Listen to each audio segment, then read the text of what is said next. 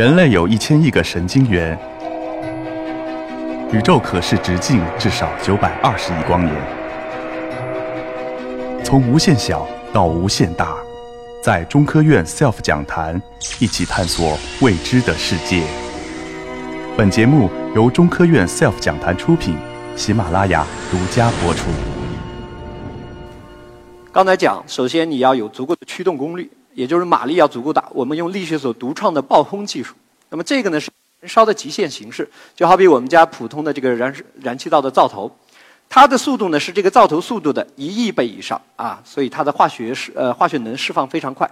它变革了国际上主流的机械压缩的模式，是一个全新的方式。那么用这种方式呢，GF 十二复线风洞它的有效驱动功率呢可以达到三千兆瓦，用的是这个反向爆轰驱动。三千兆瓦是什么概念呢？我们国家葛洲坝水利枢纽它所有的装机容量是两千七百兆瓦，所以在我这个风洞工作的那一瞬间，也就把它所有的电都给我，其实是不够的。GF 二十二用的是正向爆轰驱动，它的这个驱动功率呢提升五倍以上，五倍以上大概是多少？就一万五。三峡的装机容量是两万二，所以在我工作的那一瞬间，有可能我的这个总功率跟三峡是可比的，所以整个来讲，它的功率非常强。那么这个比国际上的大部分风洞强出多少呢？十倍以上。第二个方面是长试验时间技术，就是我的实验一定要有足够长的时间。呃，这个技术呢讲起来很复杂，我这这里呢就给大家罗列几个指标，大家看到最后的这个实验时间上头。呃，我们这中国人讲。弄斧必到班门。我们跟国际上，在这个风洞出现之前，跟国际上最先进的风洞，一个是兰斯二，美国的，它的实验时间只有三十毫秒；还有一个呢是日本的 Heist，都是国际上最著名的风洞。那么它的实验时间有多少呢？两毫秒。我们的实验时间有多少呢？一百毫秒。对不起，其实我正常工作时间大概是在一百三十毫秒，所以我的时间比他们长很多。那么我做的飞行器的模型就可以比他们大，我做的实验就可以比他们先进，这决定了我们在国际上的领先地位。第三个方面就是我要去测量这个飞行器在里头，它涉及到的这个飞行器在飞的过程当中所受的力，啊，有多少升力让它不掉下来，有多能够产生多少推力推着它往前跑，克服阻力等等，我都要去测测量。第二个就是气动热，飞行器在飞的过程当中是会烧掉的。就好比流星一样，所以杨利伟回来的时候跟流星经历的过程是一样。那么我们要知道这个飞行器它的表面哪个地方最热，这个热热到什么程度，都需要去做精确的测量。第三个就是分离实验，我刚才说的这个呃两级入轨，那它有第一级跟第二级之间的分离等等，类似于这样的，都需要去做实验研究。还有发动机，刚才有老师提到。有更先进的类型的发动机啊，当然还有发动机跟飞行器把它组装到一起，放到这个风洞里头去做实验。好，我们在世界上都达到了最先进的水平。所以呢，我们用这些风洞做了很多的工作，那么也奠定了我们在国际上的地位。那么基于刚才所说的这些技术，我告诉大家一件很振奋的事情，其实有两条内容：这些风洞是国际上最先进的，这个是中国人自己做出来的。而且这个是目前世界风洞史上最辉煌的一笔，所以这些事情都是我们中国人自己做出来。那么我们是很自豪的，也是基于我们这样一些工作，我们在国际上有很多的影响。我们拿到了美国航空航天学会的地面实验奖、国家的技术发明奖、中科院的杰出科技成就奖、中华总工会的工人先锋号。我再插一个题外话。二零一六年，我们拿到了美国航空航天学会的地面实验奖。这个奖一九七五年设立，中国人第一次拿到，也是亚洲人第一次拿到。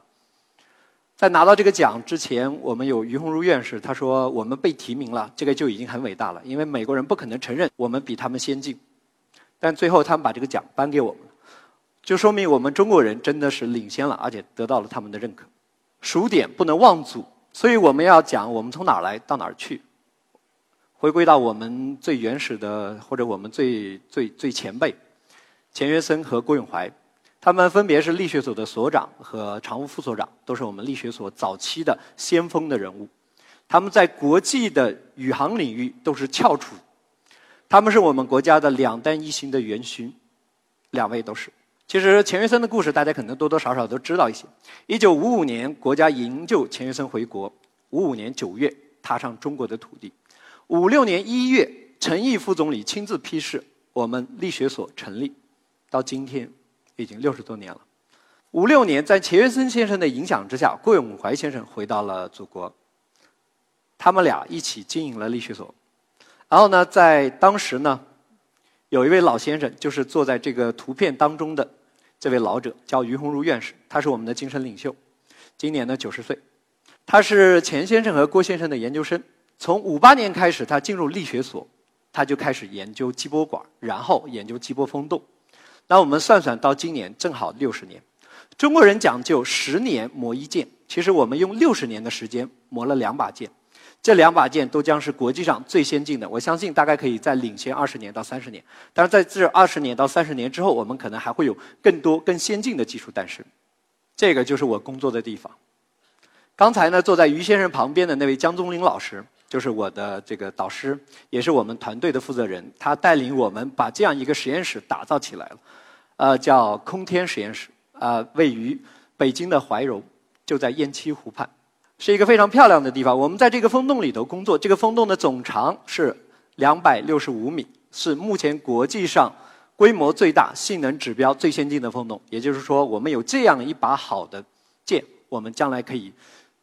篆刻出更更辉煌的篇章，我们可以研制出更先进的飞行器。说到这里，我们再来回顾一下我们这两个风洞。其实国际上大大小小的风洞有很多座，我在这里呢罗列了一些国际上最典型的、最先进的风洞。当然，所谓的最先进都是在我们这两座风洞之前。这两座风洞一旦出现，就意味着我们是最先进的啊。这个上头能看得到，在这个图的越是在右边。越是在上边，就意味着你的性能更先进，你的指标更先进。那也就是说，我们这两两座风洞就可以跟国际上几乎所有的最先进的风洞去 PK。重点在于我们的规模比他们大，我们能够实现地面飞行实验，这是全世界啊，只有这两座风洞将来是可以实现这样的实验条件。我们在雁栖湖畔，我们像大雁一样飞过，雁过而栖，踏石留印。其实，在我们那个土地上布满的都是鹅卵石。我们希望我们在能在那个鹅卵石上刻下我们的名字，把我们所做的所有的事情都留在那个地方。呃，有一位同仁，他总结了我们的团队的这个发展的经历，最终呢，他给我们诠释了一下我们这个团队发展的历史对于呃创新的理解。我给大家念一下：创新是历史的使命，更是家国的情怀。创新。是向传统致敬，更是深厚积淀之后的爆发。创新是个体灿烂的智慧，更是团队默默无闻的奉献。创新是殉道者般的坚持，更是春暖花开的浪漫。所以，从我们的结果来看，我们确实做到的很浪漫，因为我们在国际上走到了最前列，我们代表中国人走在国际的最前列。很多人问我，我在这个团队当中工作的经历。我工作的感受，我的感悟，其实呢，今天在这里有一些小小的心得，我想跟在座的朋友们做一个分享。因为今天有很多年轻人在这里，大家都差不多，都是普通人。刚才王老师也讲到了平凡，我是一滴水，但我愿意流进江河，汇进湖海，只求领略这壮阔的波澜。所以我希望我以及我们今后的这些人，能够在祖国的这个大的环境里头。